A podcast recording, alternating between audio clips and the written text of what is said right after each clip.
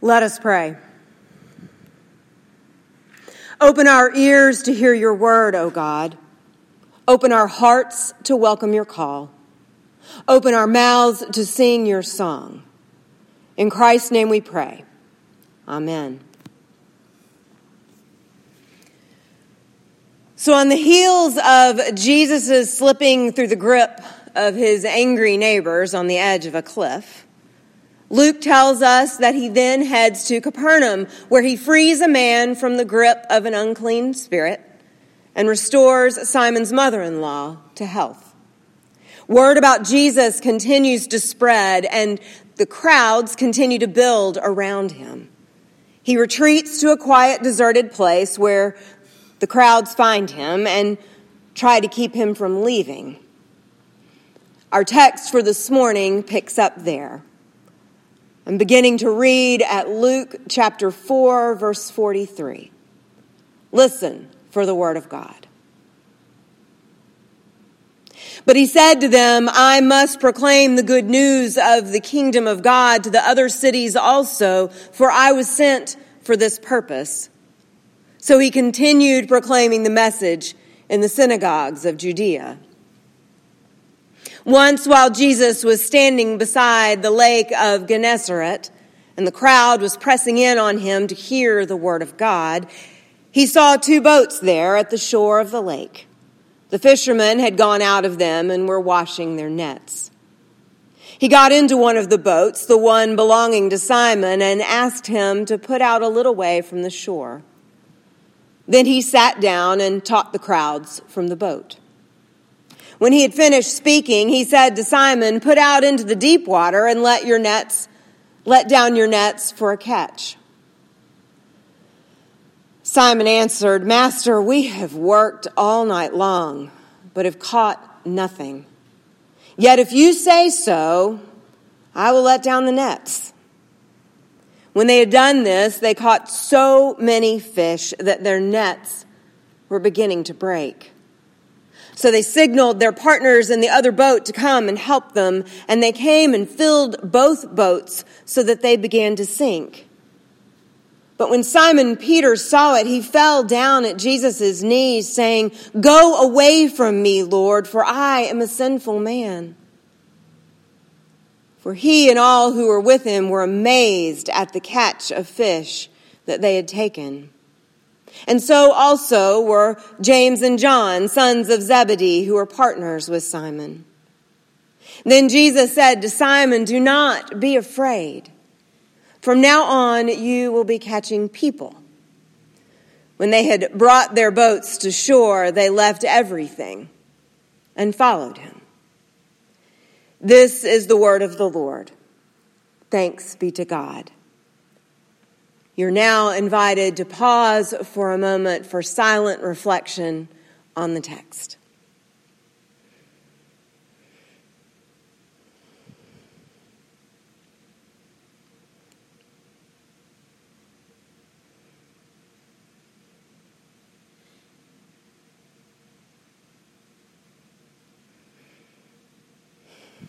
Amen. So it is February in central Pennsylvania, and yet in reading this text, I can almost hear seagulls squawking and the waves gently lapping on the shore.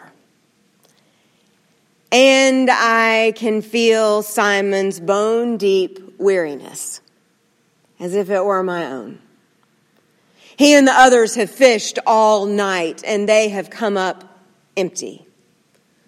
This is not a beach vacation, of course. Simon and the other fishermen are barely keeping their heads above water, far removed from the powers that be in Jerusalem. This morning, they are meticulously tending and mending their nets, hoping that the coming night's catch will be better than this one, praying that they will find some breathing room in full, or at least not empty, nets. Jesus walks on the scene, gets his own bit of breathing room in Simon's boat, and teaches the pressing in crowds. Then he directs Simon to try again, not in a few hours, but now, not in the safe shallows, but in deep water, while the sun rises away from the horizon. I admire Simon for his honest response. Luke does not record a deep sigh, but I most definitely hear one. Master, we have worked all night long and have caught nothing. I imagine the weariness is deeper than one night's disappointing catch, so I admire Simon for the rest of his response, too. Yet if you say so, I will let down the nets. According to Luke, Simon and Jesus have crossed paths before. While the gospel does not record every single movement Jesus makes, we are told that Jesus has saved Simon's mother-in-law from a fever, so we can infer that Simon has caught a glimpse of Jesus' saving ways, at least with others. Could he possibly believe that Jesus can save him too? I hear reluctance in his sigh, and I hear the tiniest drop of hope in there too. That hope, some well loved nets and some bone weary fishermen are plenty for Jesus to work with. Before Bernie and his mittens were all the rage online, another digital trend, surprising digital trend, was in the lead for early 2021 sea shanties on TikTok. I confess I'm not on TikTok, but I have friends who are. Yes, sea shanties, centuries old songs from sailing and whaling ships. The trend began, at least in part, with a Scottish musician named Nathan Evans, who recorded a track and invited others to join in using the duet feature on TikTok, I think. Other voices from around the world layered on, and the result is stunningly beautiful. Music writer Catherine Van Arendonk reflects on how odd this trend is. They sound like prehistoric oddities, which is part of the appeal. Simplistic in structure, they are deliberately repetitive and full of ideas and references that feel very, very far from life right now. Aside from the word Wellerman, they're full of harpoons and pierheads and the specifics of butchering whales. She says the most recognizable lyrics are lines about rounding the Cape and the love of bonny brown haired lasses. She also says that sea shanties are also resiliently uncool. I don't know about you, but I'm not all that concerned about whether I am cool or not, especially right now. In this moment when our nation is still on edge and the virus is finding ways to continue to surge, I relish the easy beauty of a simple song. And especially in a time when we cannot safely sing together in the ways we are longing to. I am grateful for the connection these songs are forging.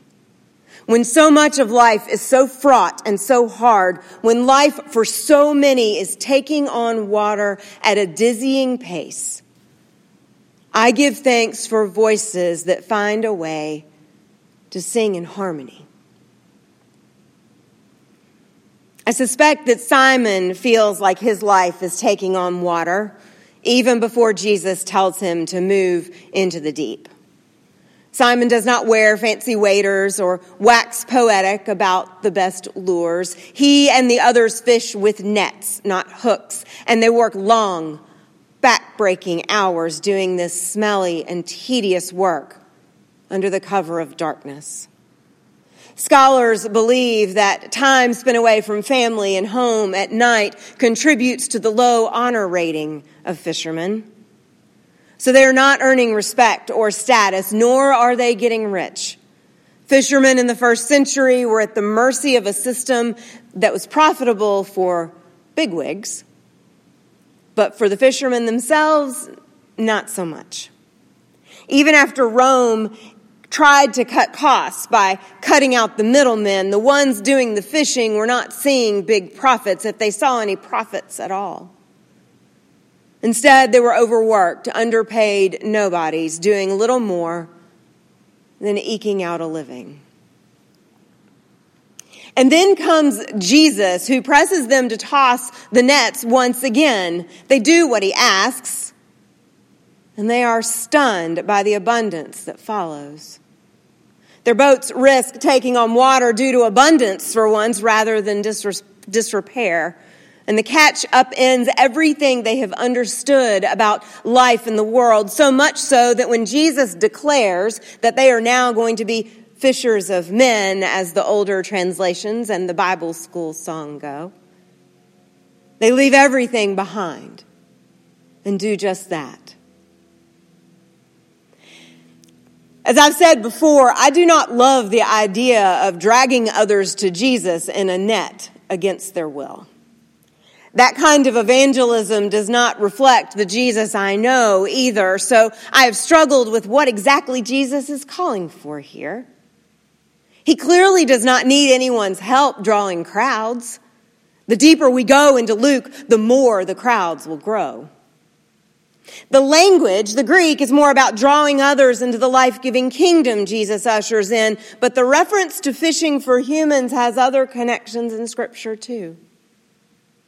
In multiple Old Testament texts, the language of fishing refers to God's judgment and to calling to account those who exploit and oppress the poor. These prophetic texts call for upending the structures that thwart the new life God intends for all of creation. You may recall that just a few weeks ago we heard Mary sing of this upside down world God envisions. Jesus has been raised on his mother's lullabies, of course. So it would make sense that Jesus is not inviting Simon and the others to join in a simple chorus or to sit safely in a landlocked pew.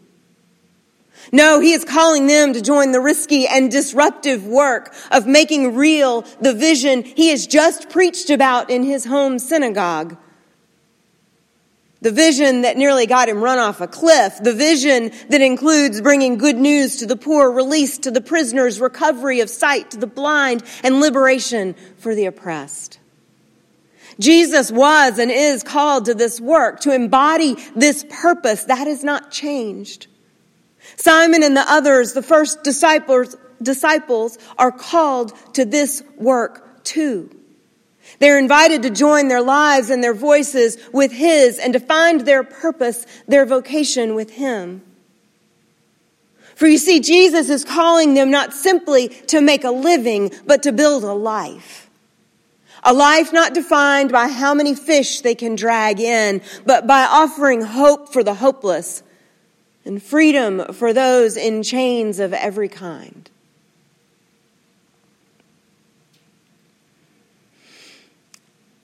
As odd and uncool as sea shanties are, Van Arendonk also insists that these songs are uniquely fitting about now.